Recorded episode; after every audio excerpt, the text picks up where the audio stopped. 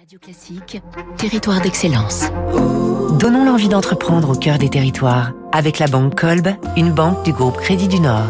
Fabrice Lundi, c'est ici le rendez-vous de tous les champions. Vous nous parlez ce matin de thermoformage. Connaissez-vous le thermoformage? C'est une technique qui permet la réalisation de formes d'un matériau par chauffage. C'est par exemple tout ce que vous trouvez sous blister, du maquillage, une paire de ciseaux, une bouteille de cognac et ses deux verres dans un joli coffret. Le leader français de l'emballage thermoformé sur mesure est installé à côté de Nantes, à Saint-Julien-de-Concel. CSI Thermoformage, conditionnement, service, industrie, créé il y a 30 ans. Son domaine d'action, le prestige, le luxe, son premier marché, cosmétiques, parfumeries, spiritueux, l'industrie, le Nantais emballe par exemple des leviers de vitesse à destination des constructeurs auto, et puis le grand public, présentoir, calendrier de l'Avent. Le mot d'ordre de CSI Thermoformage, l'éco-conception. Plus de 80% de la production utilise des matières plastiques recyclées. Et c'est une tendance qui a même séduit le luxe moins regardant qu'avant. Pascal Roger, son président.